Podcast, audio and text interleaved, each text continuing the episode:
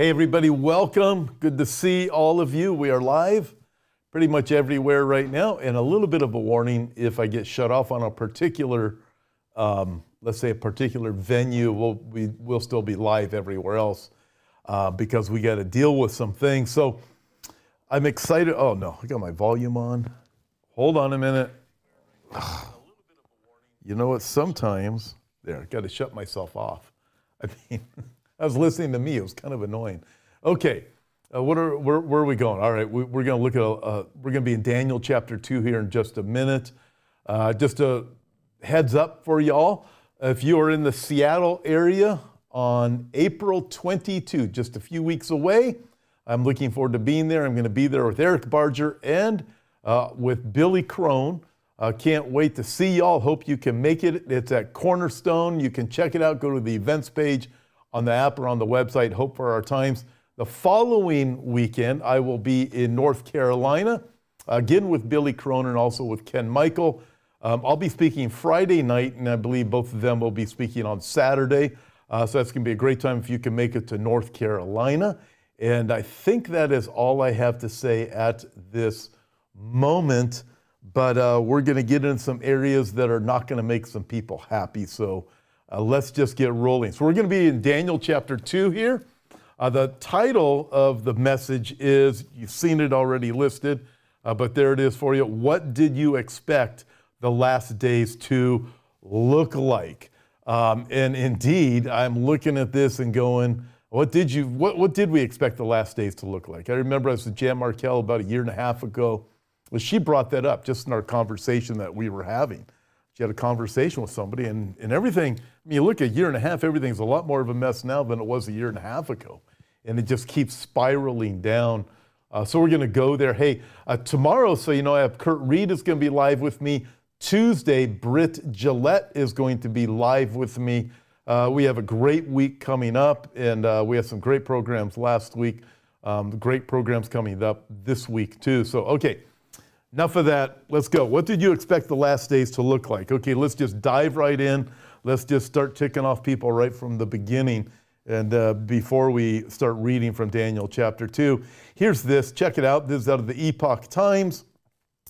New Jersey mom, uh, agenda, Angela Reading, excuse me, didn't expect a single Facebook post would deem her a security threat in the opinion of U.S. military officials but it did. Apparently, what she did is she promotes marriage between a man and a woman and a military threat. So there it is. You can see military investigates mother for Facebook objecting to LGBT banners. Imagine that. Folks, this is the world that we live in.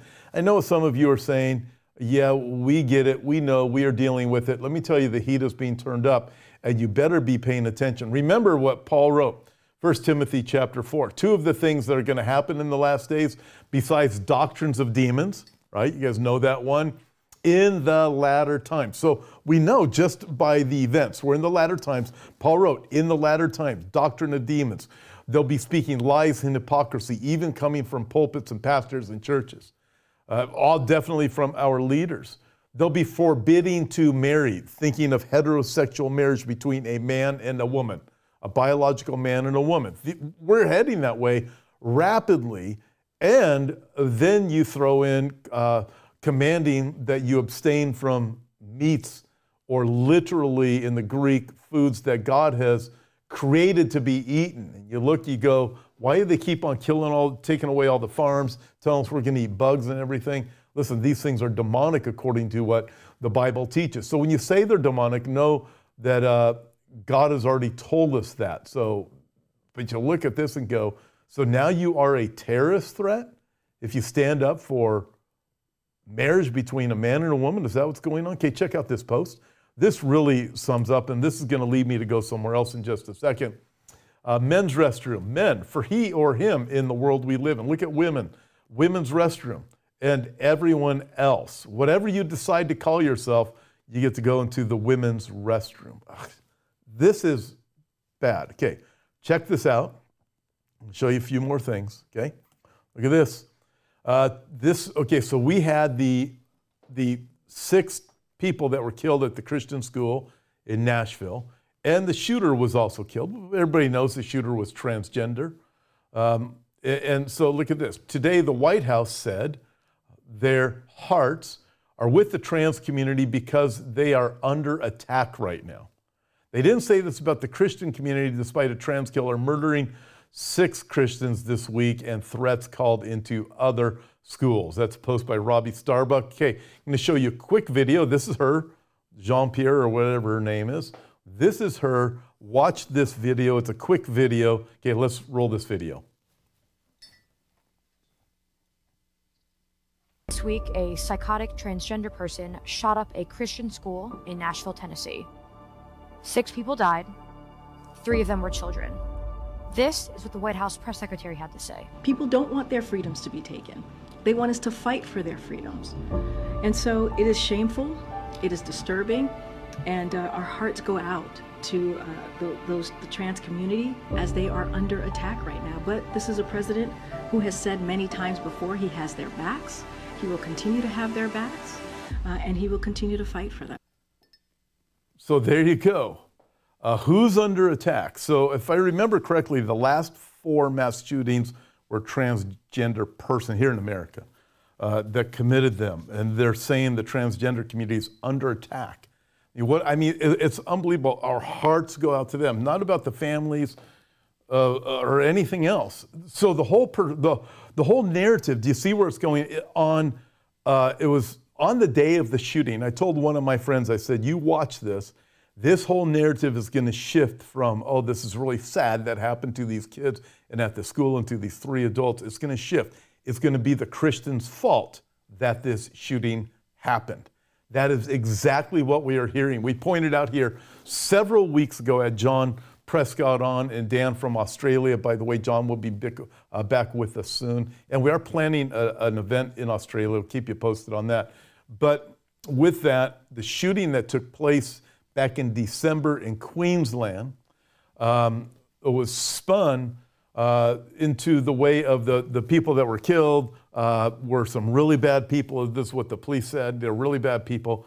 Uh, they believe that Jesus is coming again. They teach Bible prophecy. There's going to be a seven year tribulation. There's going to be a rapture of the church. Jesus is going to come back. These are the problem people. Folks, I warned you back then, and I'm warning you again. It is all turning. The devil is behind these things, It's turning against you. If you are a believer in the Lord Jesus Christ, you need to be prepared. If we are not raptured soon, um, you can expect the persecution to increase substantially uh, in the Western world. I think of the Western world, listen, United States, pretty much uh, all of the West. That would include Canada, uh, Mexico, uh, South America, even, even if you don't consider South America part of the Western world, but nevertheless, I look at it and realize, yeah, you got some communist countries down there. Um, but you look at that, Australia, New Zealand, you start going uh, the, over in Europe, but it is, and it's turning radically here in the United States of America. And uh, it, it's wild. Look at this one. This is proof, right? This next one. I showed this this morning. If you can watch my Palm Sunday message I did this morning, I think you would be encouraged by it, but also well informed. Is um, just remembering that today we remember the day that Jesus rode into Jerusalem on a donkey, and the people cried out, Hosanna, save us, Lord. And it was the religious leaders who told Jesus, Hey, tell your people to shut their mouths. Don't say Hosanna. Don't say, Save us now, Lord. Jesus said, If I tell them to, to shut their mouths, the rocks will cry out. Listen, don't stop praising Lord. Okay, check this out because this shows, these words show the depth of the problem that we have in this world and in America. Bind the strong man, the rest of the world is going. Check this out. Here's Biden. What's he say? Transgender Americans shape our nation's soul. Do not forget that. Let that statement sink in. Transgender uh, Americans shape our nation's soul. And then just the video I just showed you, now, this proudly serving in the military, uh, curing deadly diseases, holding elected office, running thriving businesses, fighting for justice, uh, raising families, and much more. Transgender shaped the Americans, shaped the soul of America. Friends, I believe he's right. I believe it's happened. I believe it's happening. Romans chapter 1 God says, after he says, hey, they worship the creation rather than the creator. In other words, um, Mother Nature. Think of the climate laws that are coming. Then he says, men line with men and women, women line with women. He says, this is their passion, this is their lust, this is what they want to do.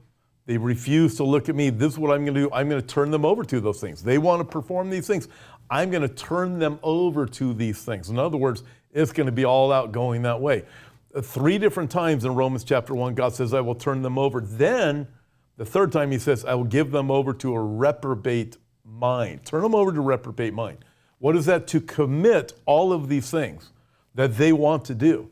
Uh, but uh, also carries the idea, as Hal Lindsey pointed out many years ago, that reprobate also carries the idea of when the people make a decision, the leaders, the people in charge, or whoever it is, that have been turned over to a reprobate mind to commit the sins they want to do, calling men women and women men. Listen, God said, I've created the male and female, and He said it was good.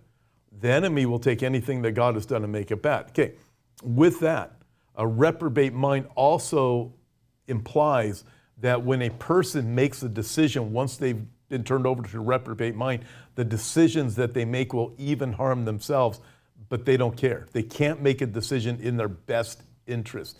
We see that happening. But he says here, uh, transgender Americans shape our nation's soul. That's the President of the United States of America. Uh, brothers and sisters, you need to realize what is really going on, and everything has been stepped up. And uh, does show the soul of America uh, how far we've fallen from 1776. And we're going to get to Daniel in just a second, but I want to mention one more thing. Uh, this Thursday, April 6th, if you live in San Jacinto area of Southern California, that's the area where I am, there's going to be a district office meeting. And again, this is for you, especially if you got kids out here, um, at the district office on April 6th at 5:30. It's regarding the transgender issue that is coming to the school. Friends, I'm telling you, we need to deal with this on the local level because obviously we can see it's going on the national level. But the office, the meeting is going to be, the district office is address 2045 South San Jacinto. And that is in San Jacinto, California, 2045 South San Jacinto. Look, we need to stand up for righteousness. This isn't about politics. This is about righteousness. This is about being biblical and right. And people say, oh, you're too politically motivated. No, I'm biblically motivated. They made it about politics. This is about righteousness. Brothers and sisters, we need to move forward. Okay, let's get moved forward with this time in Daniel, Daniel chapter 2. What do you expect uh, the last days to look like? Well, they're looking a lot like that, aren't they? All right, so let's pick up where we were last time. We were in Daniel chapter uh, 2 and Nebuchadnezzar had a dream. And in the dream, or, or, yeah, Nebuchadnezzar had the dream, and he said, Hey, I'm going to kill everybody who, um, all my wise men, my astrologers, my magicians, I'm going to kill everybody if they can't do two things tell me what I dreamed and give me the interpretation of the dream. Uh, that's impossible, they all said. Who can tell you the dream? You tell us the dream, we'll give you the interpretation. Nebuchadnezzar said, I'm not stupid. I can tell you the dream. You could tell me anything you want me to believe. And so Daniel uh, falls into that category and he says, Hey, this is what I say. Give me an opportunity to pray with my three friends. We will pray, and God will give us the dream and the interpretation of the dream. That's exactly what happened. So Daniel got a meeting with King Nebuchadnezzar, the king of Babylon. And in that is where we pick up. He meets with them. He says, Hey, God is the one who's going to reveal this. I'm not a great person, but the God who created all things. In fact, Daniel answered Nebuchadnezzar and said, Blessed be the name of, of God forever and ever, for wisdom and might are his. He changes the times and seasons. He removes kings and he raises up kings. He puts the Bidens in power. Whoa, whoa, whoa. He puts the Macrons in power. Uh, well, what's the guy's name from Canada? I, I, we have a lot of viewers from Canada. I'm trying to think of what his name is. Can't even remember his name right now. Probably good I don't. He puts them in power. You start thinking, what? Listen, I believe we have gotten so far away from anything that's right. God's given us over to our reprobate minds, and it seems to be a global thing. Man. So this is what Daniel says. He says to King Nebuchadnezzar, here's a scoop. There is a God in, in heaven who will reveal the dream to you. Um, verse 28, we're going to pick up there. He's going to re- he reveals the dream to me and he's going to reveal the interpretation. So let's read a little bit of this. Verse 28, Daniel chapter 2. But there is a God in heaven who reveals secrets, and he has made known to King Nebuchadnezzar what will be in the latter days. So again, where are we launched to? In the latter days.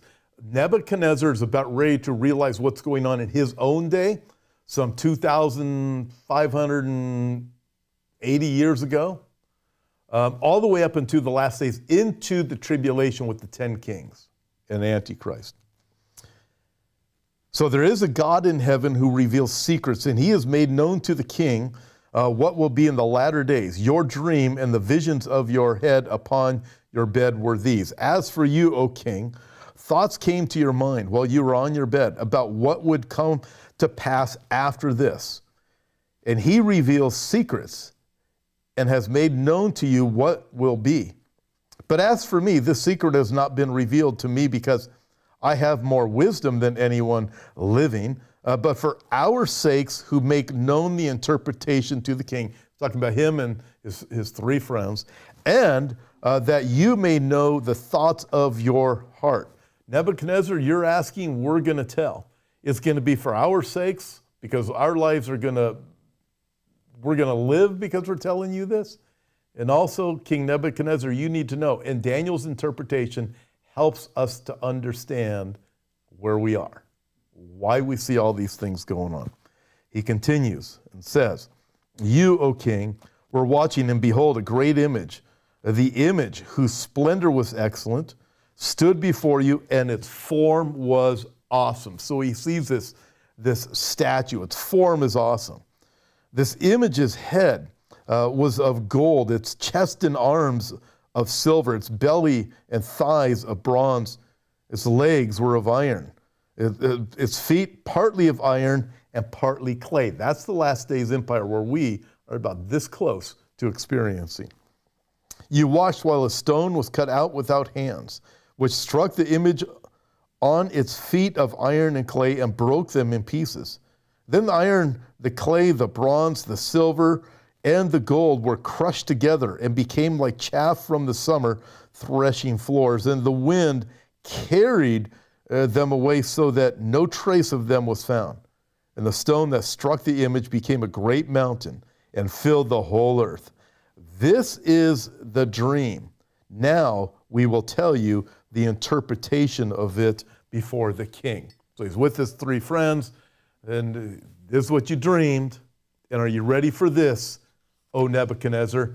Here's what it all meant. So the first thing we see is Daniel tells the king what he dreamed. Notice again, he tells him, hey, this is about the latter days. So Daniel starts in the beginning with this head of gold, uh, and, and, it goes right on through the different metals, all the way up to the last days to the feet that are partly iron and partly clay. And he says in verse 31 the form was awesome. This thing that you saw, it was awesome. Verses 32 and 33 says, It's got a head of gold, chest and arms of silver, belly and thighs of bronze, legs of iron, feet were a mixture of iron and clay. Again, that is the last days empire that is coming. Uh, so note these two things. We have the decrease in the value of the metals, and we also have the increase in the strength of the metals. So as you see the decrease in the value, what? It starts with gold, and then it goes to silver, and then the um, uh, belly and thighs of bronze, and then the legs of iron, and then at the end, iron mixed with clay. So the decrease in the value of the metals, but we also have the increase in the strength of the metals. Gold is soft, and each of the metals, although they decrease in value, they increase in their hardness. The last of which is the legs of iron. Until you get to the last days empire, the empire that's only going to last seven years, it's going to be partly iron and partly clay.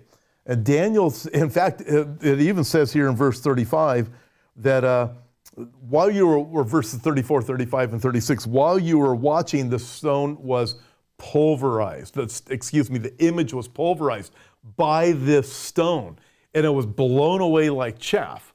That is the Lord Jesus Christ. We're going to see a little bit of that today. We'll see more of it in, in coming weeks too. But it's blown away like chaff, the entire last days empire. So listen, before we move on, understand this. As you see things developing, you think, man, this looks bad. What do we have? We have um, uh, this banking crisis, economic catastrophe. Uh, Trump was arrested. Um, you start going through all the, we have wars and rumors of wars like we've never had before, the rumors of wars, off the charts. Uh, it appears to me that things are happening right now uh, over in the world that the Biden administration is wanting to use a war to deflect our attention, to distract us from the problems at home. And then we have this, this transgender stuff that normal people are going to say, man, there's something seriously wrong with this. But now you're being shouted down if you are to say anything is wrong with this.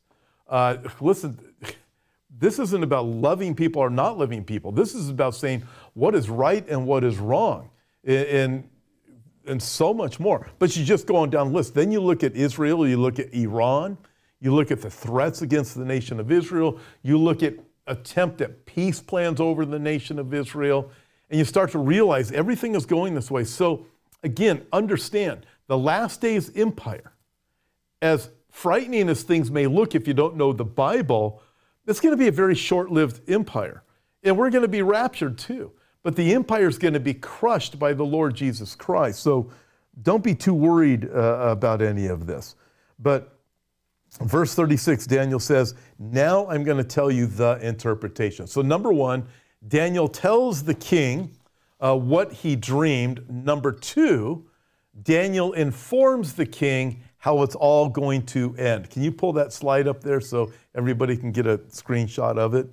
So now he's going to, uh, Daniel informs the king how it's all going to end. Verse uh, 37 You, O king, are a king of kings. Notice he doesn't say in verse 37, You, O king, are the king of kings. That title is to Jesus Christ.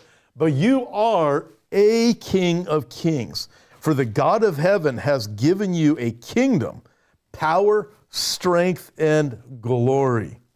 Who gave him the power, strength, and glory? God has done it. We already saw. God raises up kings and puts down kings. He does both. And God and Daniel saying, listen, God's the one that put you in power, Nebuchadnezzar. You are a king of kings. So you look at all the world powers, uh, Nebuchadnezzar, you are it. Verse 38 And wherever the children of men dwell, or the beasts of the field, or the birds of the heavens, he has given them into your hand, Nebuchadnezzar, and has made you ruler over them all. You are this head of gold. Wow. So I would imagine right now, uh, maybe Nebuchadnezzar's a little bit puffed up, thinking, man, I am this head of gold, and things are pretty awesome. Um, I, am pretty spectacular. Uh, definitely, we're going to see later on, not tonight, we're going to see later on, uh, Nebuchadnezzar gets all puffed up. But God's going to humble him. Listen, again, we have a reminder of the days that we live in. Daniel is projecting to Nebuchadnezzar all through it. Okay, you're now, and then this kingdom is next. We're going to look at a second, and then next one, next one, and then what is coming at the end. Just a real quick reminder of what is coming. You don't have to worry about it, all right? Be, be informed and be prepared. You don't have to worry about it because Jesus rules and he is going to crush this last days empire. Right now, all kinds of wickedness. We have this, I showed you this, it was a week or so ago. A San Diego pastor says drag is holy. I watched the video, he really did say it. It wasn't a Babylon Bee thing. Um, but you look at this just from this week. I already talked a little bit about this, but I want you to think of this. President Biden commemorates Transgender Day of Visibility made in the image of God and deserving dignity. Did you guys catch that one? Biden says you're made in the image of God. Uh, one of our viewers from Canada sent me this. Uh, they had commented, Donna is her name, she had commented, she said, Oh my, uh, made in the image of God, then why are they changing their image? They want us to accept them the way they are, but they couldn't accept themselves for who they were. Most of them don't believe in God, and Biden sure has his nerve speaking about God when he signed into law that newborn babies can be killed and that children can be gender mutilated. Again, exactly. I mean, I look at this, go back to this one. Biden says made in the image of God, and then they're remaking everything. Maybe that's the problem because deep down inside, we're made in the image of God, and God is proving a fact. It'll be a bad judgment day for him. Horrible things. But you look at these things. You just keep on looking at the news. And then you see this JP Morgan to test using face or palm recognition for payments. Folks, it's coming. Palm recognition, you think of uh, Revelation chapter 13. You're on your uh, forehead or on your hand uh, the identification of the mark of the beast. Well, guess what? With the face scan, that'd be right here, right? Or on your hand uh, is what the Bible tells us. So you start looking at this, you go, we are moving rapidly towards this. It's not just J.P. Morgan. Was it, I think B of A's already started something before uh, Chase. So you start looking at this and you're going, well, Amazon's already had this out for a while, right? So we see it. These things are coming. Don't be alarmed, is what I'm saying. Don't be alarmed. What did you expect the last days to look like? Then there's this one, check it out. I showed you this a few weeks back Netanyahu to the UN. Construction of third temple will not be an obstacle to peace with the Palestinians. I, again, I pointed this out a couple of weeks back, but I look at this and think, to the UN, he said that construction of the third temple won't be a problem the fact that this is a thought in the prime minister's mind, folks, we live in remarkable days. So, again, understand what Daniel told Nebuchadnezzar. The dream that you had, it concerns the latter days. But let me set you up with the direction it's going. You are the head of gold. So, first off, the first kingdom is Babylon, it is the kingdom, uh, the, the, head of gold. Um, and then, after Babylon, we have the second kingdom it is the kingdom of Persia. It is silver. After you, verse 39. So again, notice how the metals are there, they decrease in value through the image that Nebuchadnezzar saw, but they increase in their strength. All right, the second kingdom is Persia, um, also known as the Medo Persian Empire. Uh, but verse 39 says, After you shall arise another kingdom inferior to yours. Remember, gold, and then silver, inferior to yours, then another, a third kingdom of bronze, which shall rule over all the earth. Uh, we're going to get to that in a second. Let me keep reading. And the fourth kingdom shall be as strong as iron, inasmuch as iron breaks in pieces and shatters everything, and like iron that crushes, that kingdom will break in pieces and crush all the others. That's uh, we're going to get to that. That's talking about the the uh, Roman Empire of past. By the way, a lot more on this when you get over to chapter 7, but we are not going to be there uh, today. Whereas you saw the feet and toes, partly of potter's clay and partly of iron. This is talking about the last days empire. So again, keep in mind, you see all these things going on. And you might think, well, persecution is going to increase or whatever. We don't know when the rapture is going to take place. Pastor Tom, you never say the rapture is going to happen tomorrow. Uh, why don't you ever set any dates? We need a little bit of hope. Listen, our hope is in Jesus Christ. We don't know when the rapture is going to take place. Plenty of people want to set dates. I'm not going to lie. I don't know. But I do know that you and I need to be prepared. We need to be big boys and girls. We need to be men and women of God and say, hey, man, let me be strong in the Lord because this stuff is happening now. And if the rapture doesn't take place soon, it's only going to increase. But again, it's short lived. You don't have to worry about it. Jesus is coming. And that, that final empire is so short lived that Jesus is going to crush it. So be strong in the Lord. Okay, let's move on.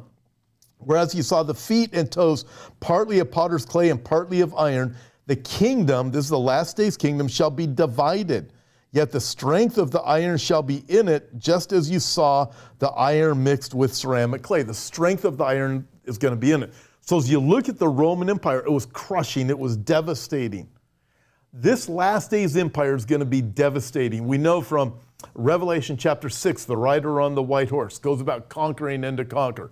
We also know from Daniel chapter 7 and Daniel chapter 8, it's going to be strong, it's going to be deceiving. And we can see now, we can see the power that the globalists hold and what they are doing. Um, but ultimately, listen, they're, they're attempting to form their empire. How all this shakes out, we're going to see. Ultimately, there's going to be this 10 kingdom empire. Ultimately, the Antichrist is going to rule out of it. And ultimately, Jesus is coming back and going to crush him. So it's awesome. Okay? It's going to be partly strong and partly weak. Remember that. And as the toes of the feet were partly iron and partly clay, so the kingdom shall be partly strong and partly fragile. Okay, so the toes, we're assuming this is a statue with 10 toes, five on each foot. That's what the assumption is. Bible doesn't say that, but that matches with the 10 horns of Revelation, uh, Daniel chapter 7, the 10 horns of uh, Rev, uh, Book of Revelation also, and the Ten Kings. So it all fits. It's partly strong and partly fragile. It's got some weaknesses. Look now. Uh, people are fed up, right, with a lot of stuff going on. Verse 43 As you saw iron mixed with clay, they will mingle with the seed of men, but they will not adhere to one another, just as iron does not mix with clay. This is interesting. So, uh, coming up, I have Bill Salus in a couple of weeks. We're going to talk about the right leg and the left leg of the Roman Empire past. The two it is the Antichrist. Does he come out of the Western Roman Empire, revived Roman Empire, or out of the Eastern side, the Islamic side, as many are saying? And then with the seed uh, of men uh, not being able to mingle with the seed of men, they will not adhere to one another, just iron doesn't mix with clay. What does that mean? So I'm going to have Scott Townsend on coming up on a Sunday night too. We're going to be talking about that because I wanted to get more details. So I want to pick their brains. What do you guys see in this passage? All right. So we're going to get all those details in the next two Sunday nights we have coming. In the days of these kings, just a couple more verses, the God of heaven will set up a kingdom which shall never be destroyed, and the kingdom shall not be left to other people. It shall break in pieces and consume all these kingdoms, and it shall stand forever. That is the Lord. Inasmuch as you saw the stone uh, that was cut out of the image without hands, and that it broke in pieces the iron, the bronze, the the clay, the silver, the gold, the great God has made known, the great God of heaven has made known to the king what will come to pass after this. The dream is certain and its interpretation is true. Listen, take it to the bank. God says right here, Daniel chapter 2, verse 45. I'm going to underline it in my own Bible. It is certain and its interpretation is true. I have so many people say, Why do you pay attention to that Bible prophecy stuff? It's not really going to happen like that. It is going to happen exactly as God says it is going to happen. Okay, so we look at this. What do we have? The gold, the head of gold, that's Nebuchadnezzar. Then you have the silver. Let me go into a few more details then I'll get to your questions, right?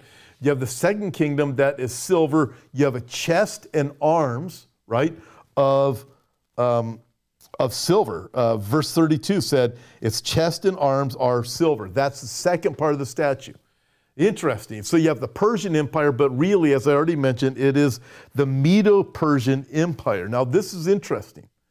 A couple of different things. The silver is obviously inferior to the gold. Nebuchadnezzar had like this complete rule, but silver, inferior metal, inferior to gold. Um, Nebuchadnezzar, when he was in power, he had absolute sovereignty over all of his kingdom, including his nobles, and he threatened, as we saw, to kill the nobles, right? The wise men, the astrologers, and so forth. But when Darius the Mede of the Medo Persian Empire was in power, again, you have the arms of silver, right? Uh, Darius the Mede was in power. Remember when he signed the decree to, for that no one was able to um, worship God. We're going to see that. Uh, they can't worship their God. They've got to worship only Darius. And he signed the decree. He gets talked into it for 30 days. Uh, you can't worship. And um, Daniel said, forget that. He goes and he opens up his windows and he prays to the Lord of heaven. Daniel gets thrown into the lion's den. Remember what Darius the Mede said. We're going to see it uh, in the coming weeks. He wasn't able to change what he had signed.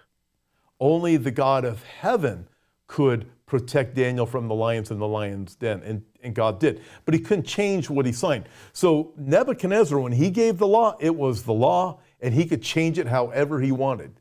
He was sovereign. Darius the Mede, he, he didn't have the sovereignty. Once he signed it, he couldn't change it. Uh, also interesting, Darius the Mede, eh, think of this, he required conquered nations to pay tribute in silver. So you have Nebuchadnezzar, the head of gold, you have the Medo Persian Empire, silver, and Darius the Mede required nations to pay tribute in silver. Interesting, isn't that? Then you have the third kingdom, which is Greece, and it's represented by the bronze or brass of the image that Nebuchadnezzar had seen. Now, think of this bronze is less valuable than gold or silver, but it's a stronger metal than both silver or gold. So, again, decrease in values gold, silver, now bronze, but increasing in strength. Now, what's interesting, this is speaking of Greece, it becomes a lot more evident speaking of Alexander the Great and the whole bit. But commentators have said, well, Daniel couldn't be a prophecy because he's too accurate when it comes to the people of Greece, the nation of Greece, and Alexander the, uh, the Great and the Greek Empire and how it was broken up after Alexander died. But he did. He wrote it before. He, he was writing Bible prophecy. God tells us the end from the beginning Again, note how everything is going to unfold. It is certain, Daniel says, it is true. Verse 45, Daniel chapter 2. Certain is true. Now, interesting with Alexander the Great, at the age of 33, while sitting on the banks of the Euphrates River, Alexander the Great wept because he had no more worlds to conquer. Wow. By the age of 33. Okay.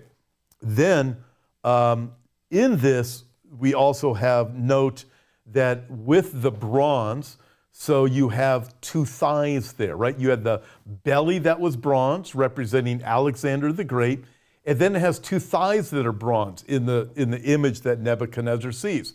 And this is one of the again one of the problems that commentators have because Daniel is so accurate in his prophecies.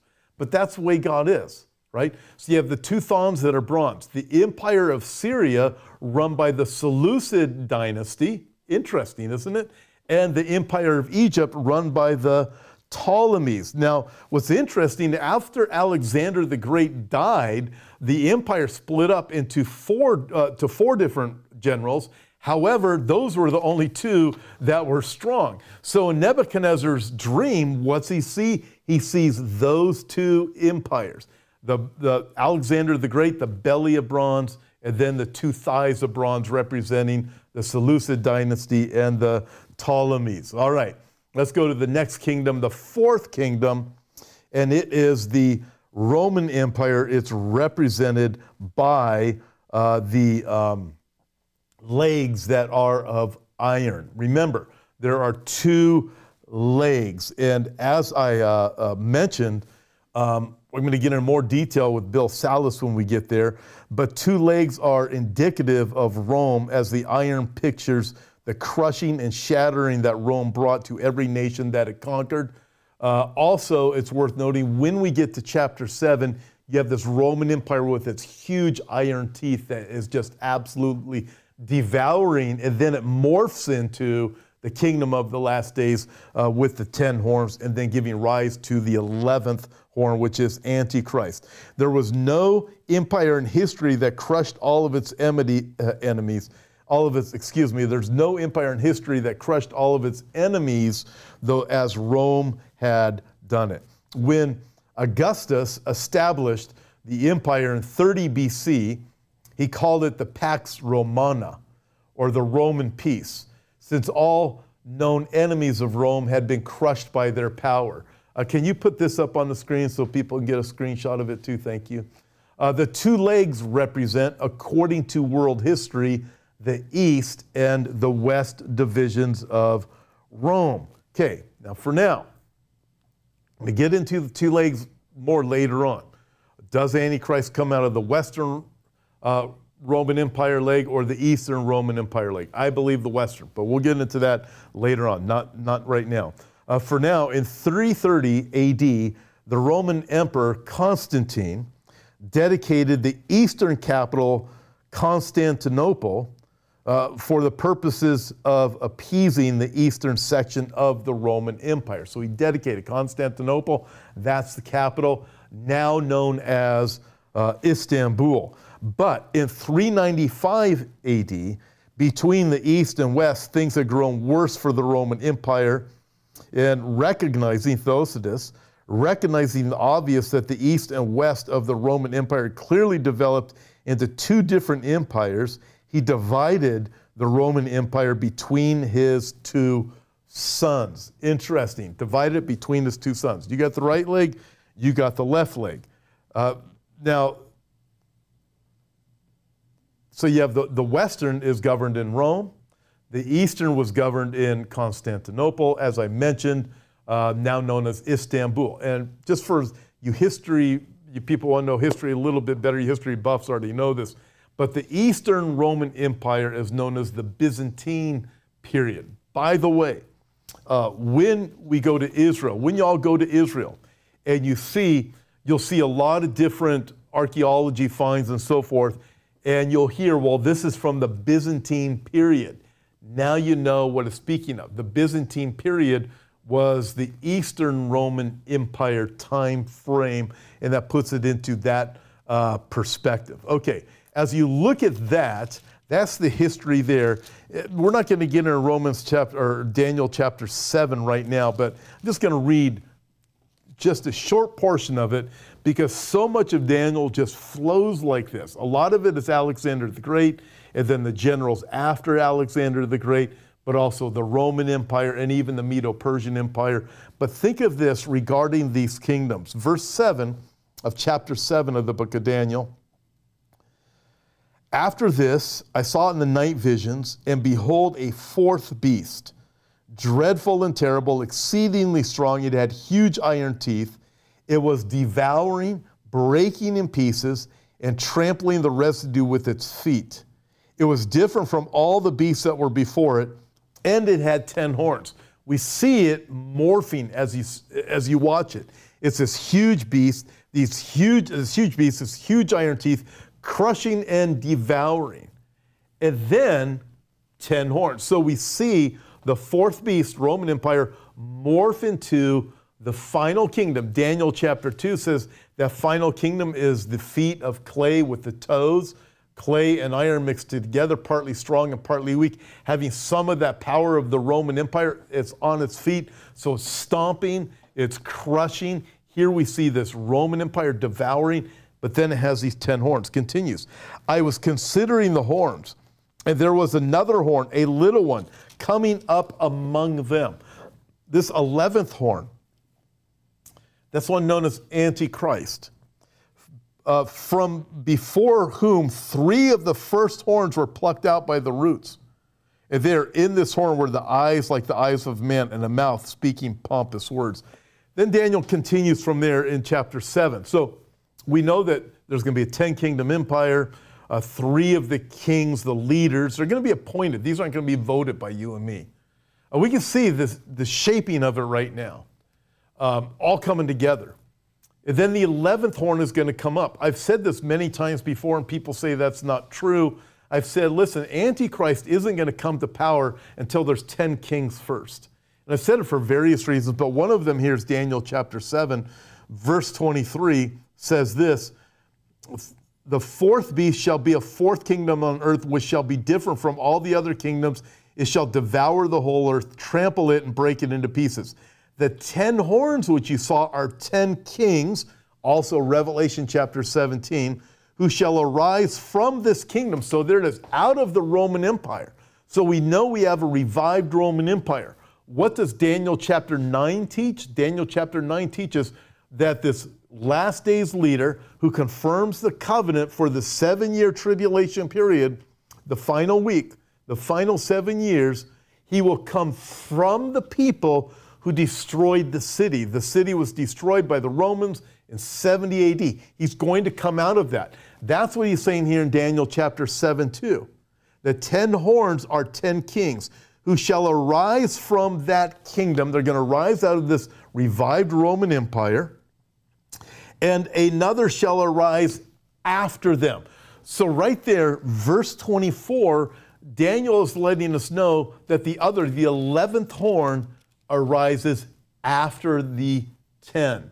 After you've already got the 10 in place, you have this revived Roman Empire. After that, the 11th horn comes up.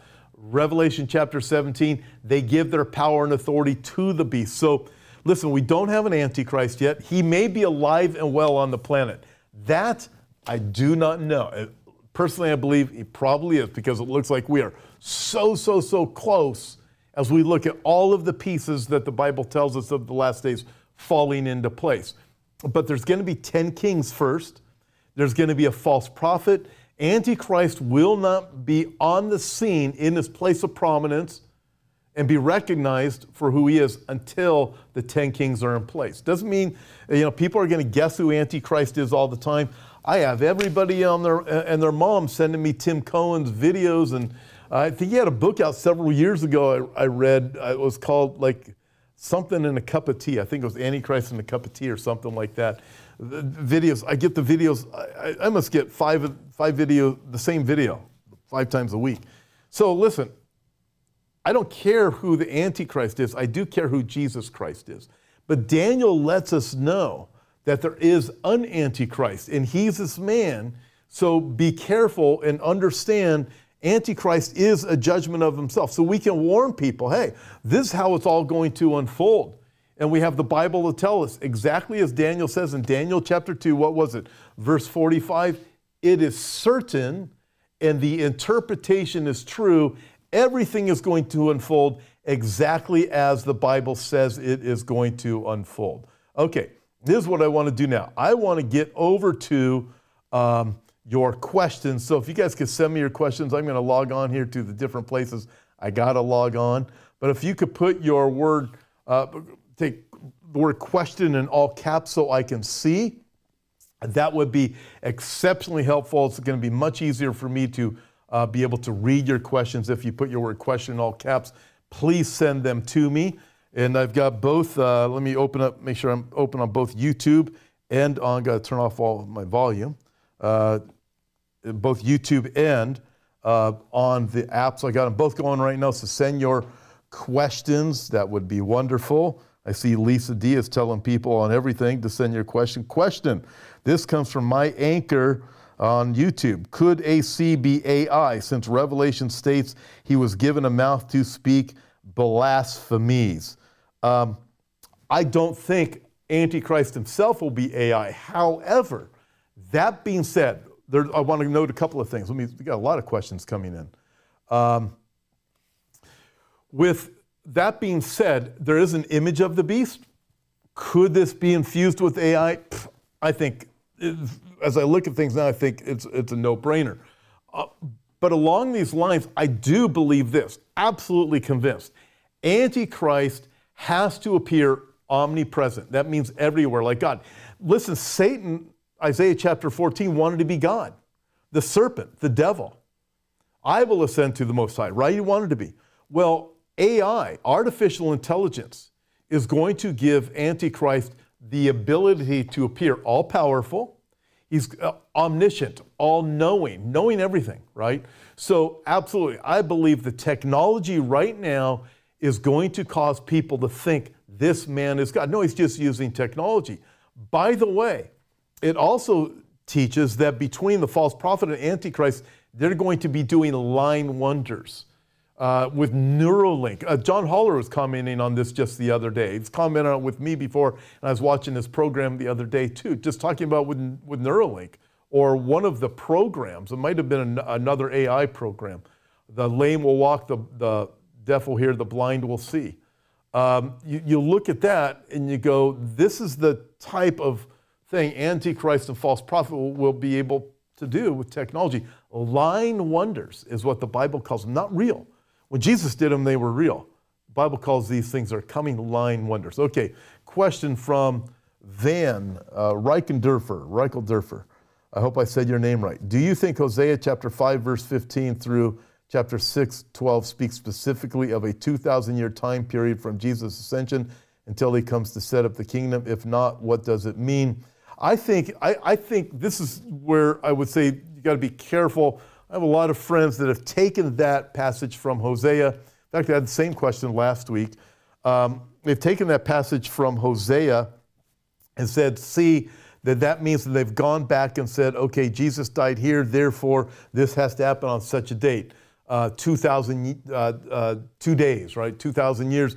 Peter uh, writes, uh, a day is as a thousand years, a thousand years is as a day, and people have taken it and done mathematical equations. I do think that you could do take it in general and go, okay, I get it, um, and, and, I don't, uh, but I, so with that, I would say a day is as a thousand years, a thousand years is a day, two days, and then uh, redemption is going to come.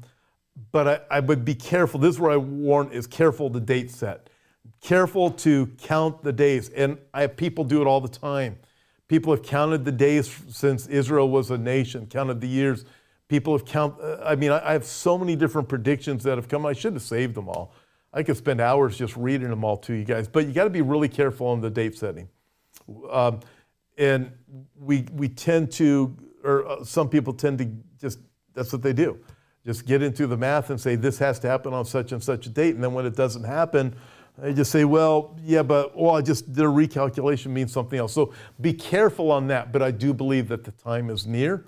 And when you look at Hosea, um, there may be something there, but I certainly wouldn't do the date setting and be too wrapped up in 2030 or 2033 or something like that. I would caution against it. Pookie says, I beheld, and lo, in the midst of the throne and the four beasts, and in the midst of the elder stood a lamb as it had been slain, having seven horns and seven eyes, which are the seven spirits of God sent forth into all the earth. When will the seven spirits hit the earth? Um, I look at that, and the, the, the number seven is completeness. I taught a message on what does that actually mean in the Bible, where that uh, verse is coming from when I was in the book of Revelation, trying to put things together, tying it into, I think it's, I can't remember if it's Zechariah or if it is Isaiah, um, but it, was tie, it ties in with one of those passages. As far as hitting the earth, I don't see it um, in the same way as that hitting the earth. I do look at the other judgments in the book of Revelation where they're very specific. Maybe they're tied in together for something hitting the earth. Um, that I've never really thought about it that way before, Pookie, to be honest with you. Um, but hey, maybe you're right. Maybe you give me something else to think about this week if I already don't have enough to think about. But thank you, Pookie. Paula says, Paula Ann, um, could BRICS be the formation of the 10? Turkey and Egypt want to join now. Pastor Jack said tomorrow the U.S. dollar will probably crash because it will not be the petrodollar anymore. Um, could the BRICS be the 10? I don't think the BRICS are going to be the 10 nations. Will the dollar crash tomorrow? Uh, it might. Uh, people told me a week ago it's going to crash you better get your money out of the bank then. And they had some reasons for it. And people are saying, hey, it's going to. Oh, by the way, there's a lot going on in May between digital currency, the World Health Organization, which I've talked about like a million times here before, what's coming up in May and us surrendering our sovereignty over to the World Health Organization. And with Biden the way he is, I wouldn't be surprised at any of it. Listen, the, the U.S. Uh, economy is in deep trouble. I don't think it's going to crash tomorrow, but we're, go, we're going like this. You know, we're, we're going, I mean, listen, also think through this. This stuff is purposeful that's happening. These guys that are in charge, not Biden, Biden's just a puppet, right? The guys that are in charge, that are behind the scenes that you and I don't know, they know exactly what they're doing. They're saying print, print $2 trillion. They're saying do this. They're saying, they know what that's going to do. These are stupid. These guys are brilliant. They know exactly what they're doing. They're going to crash everything intentionally so they can bring about digital currency. I don't think it's going to crash tomorrow. The petrodollar is in big trouble. You have Saudi Arabia now saying they want to be a part of it.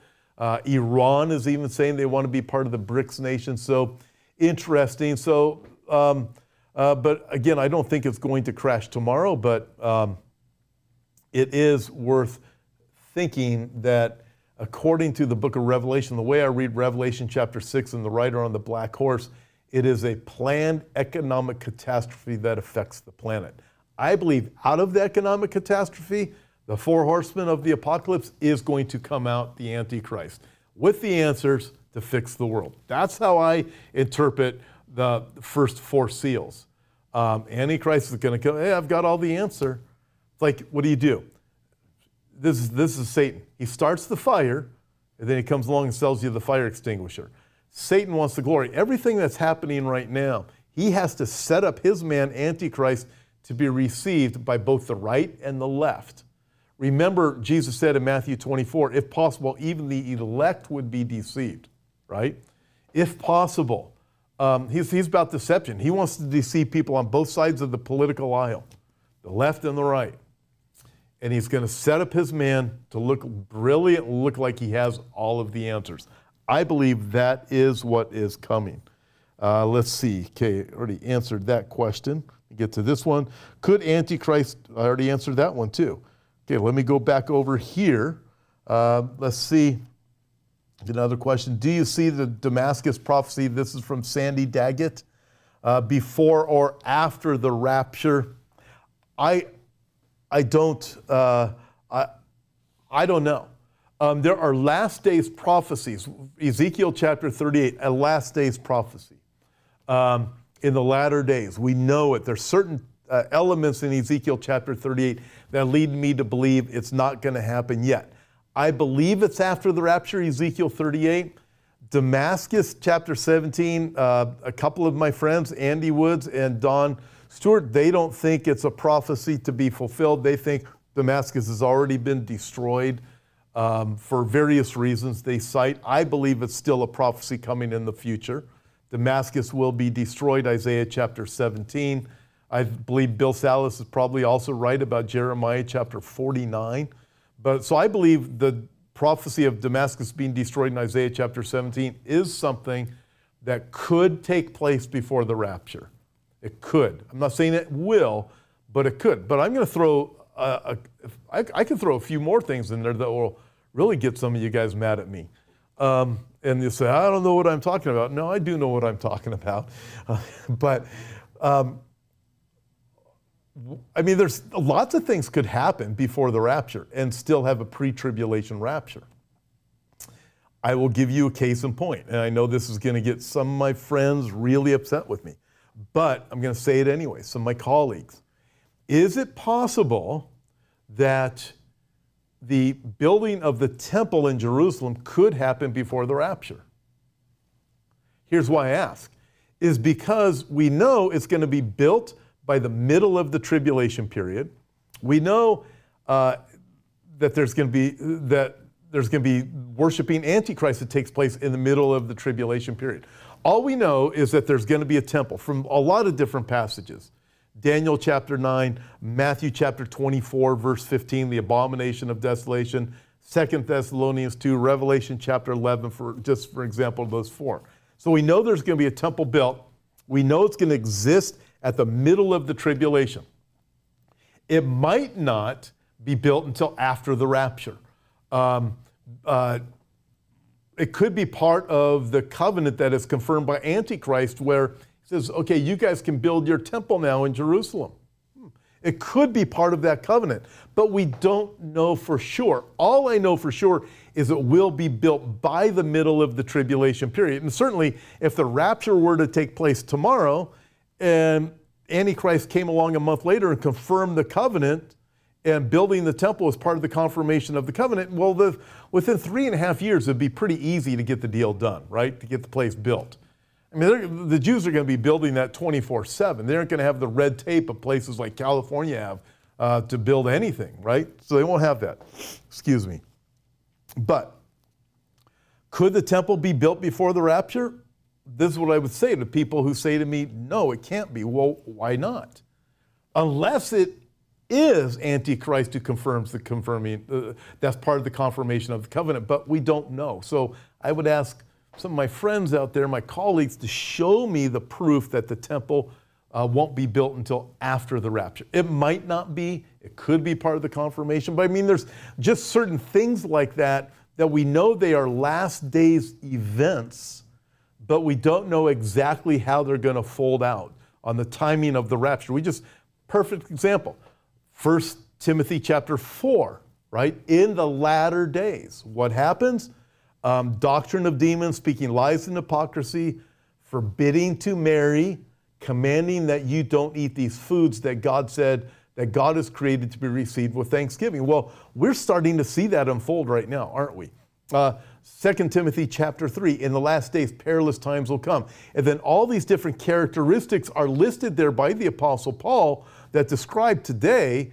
And then what do we have? We have, uh, uh, uh was it verse 4, I think it is, 2 Timothy chapter 3 uh, where the people have a form of godliness but deny the power thereof.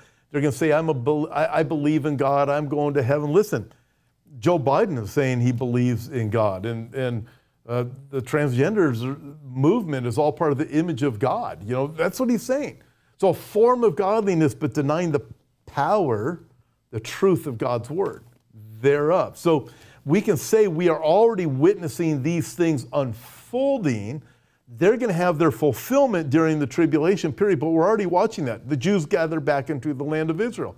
We're watching certain events take place, ultimately fulfilled later on, but we're already watching it. So, could certain other things take place before the rapture and still believe in a pre tribulation rapture? Um, I certainly think so. Okay, question. This comes from Senorita T. Bear. What do you think happens when we are raptured? Do we go to the marriage supper of the Lamb or do we just hang out and chill with Jesus and the other saints? That's a great question. I need Don Perkins for that one. I've, I've dealt with that one before. There, there's, there's a couple of challenges there with the marriage supper of the Lamb. There's a lot of teachings that have been brought up based on some uh, parables that I think can get us a little bit off base with uh, certain things with the marriage supper of the Lamb, so I'm not going to get into that. But in Revelation chapter 19, this is really interesting that we are, if you're a believer now, we are there. I believe we're raptured, um, and then we're going to be there. It says, uh, we're going to be dressed in our wedding garments, is what it teaches. And the garments that we are wearing, get this, to the marriage supper of the Lamb are the righteous acts of the saints. So the good things that you did in the name of the Lord, that's how you're going to be dressed. I'm excited about that. I hope I have some nice clothes. If I don't, if it looks like I got my clothes from, you know, I don't know, they're all shredded and everything for the marriage supper of the Lamb, you know, I didn't do too many righteous things in the Lord. But you know what I mean? So, Revelation chapter 19, the wedding garments we wear are the righteous acts of the saints. Okay, so it says, we're invited to the marriage supper. We have on our wedding garments. Now get this. So the assumption is made right there that the marriage supper of the Lamb takes place in heaven. Some people say it's there for seven years. I don't know. I want you to think through this because right after that, you know what happens? We are getting on our horses. Jesus is leading us at the end of the tribulation period. He's on his white horse. We are dressed in our wedding clothes on our white horses coming back to earth. So wait a minute. Do, is, there, is there a marriage supper of the Lamb that's taken place for seven years and we're at the end of it and we're still got our wedding clothes on and we get on our horses? Or the way Revelation 19 reads, I don't know. We're invited to the marriage supper of the Lamb. We put on our wedding garments, and next thing you know, we're on horses coming back to earth, and Jesus begins the millennial kingdom. So, because of that, there's some that say, no, we're wedding our, wearing our wedding garments as we are making our approach to earth, getting ready for the marriage supper of the Lamb to take place on earth at the beginning of the millennial kingdom. Hmm, interesting. So, great topics. Thank you guys for joining me. I know I went a few minutes over. I appreciate your prayers for my back, too. It's still kind of tweaked. I have not sat down since yesterday because I accept the drive because it really hurts when I do that, so I get to stand up. God bless you guys. Hey, thank you. I look forward to talking to you soon. Uh, tomorrow, Kurt Reed is live with me. Next day, Britt Gillette is live with me. And uh, again, I'll be up in Seattle coming up and also in North Carolina coming up, both within the next few weeks. Check out the events page. I hope to see you guys there. If you're in either of those areas, I'm excited. God bless you. Thanks for listening and being a part of this week's podcast. Before you go, I'd like to invite you to visit our website, hopeforourtimes.com, and check out the many resources we have to offer. On our website, we have books, DVDs, and daily news articles that will always keep you up to date on the times we're living in. If you'd like to see the video version of this week's podcast, you can find us at Hope for Our Times on YouTube. God bless, and we'll talk to you next time.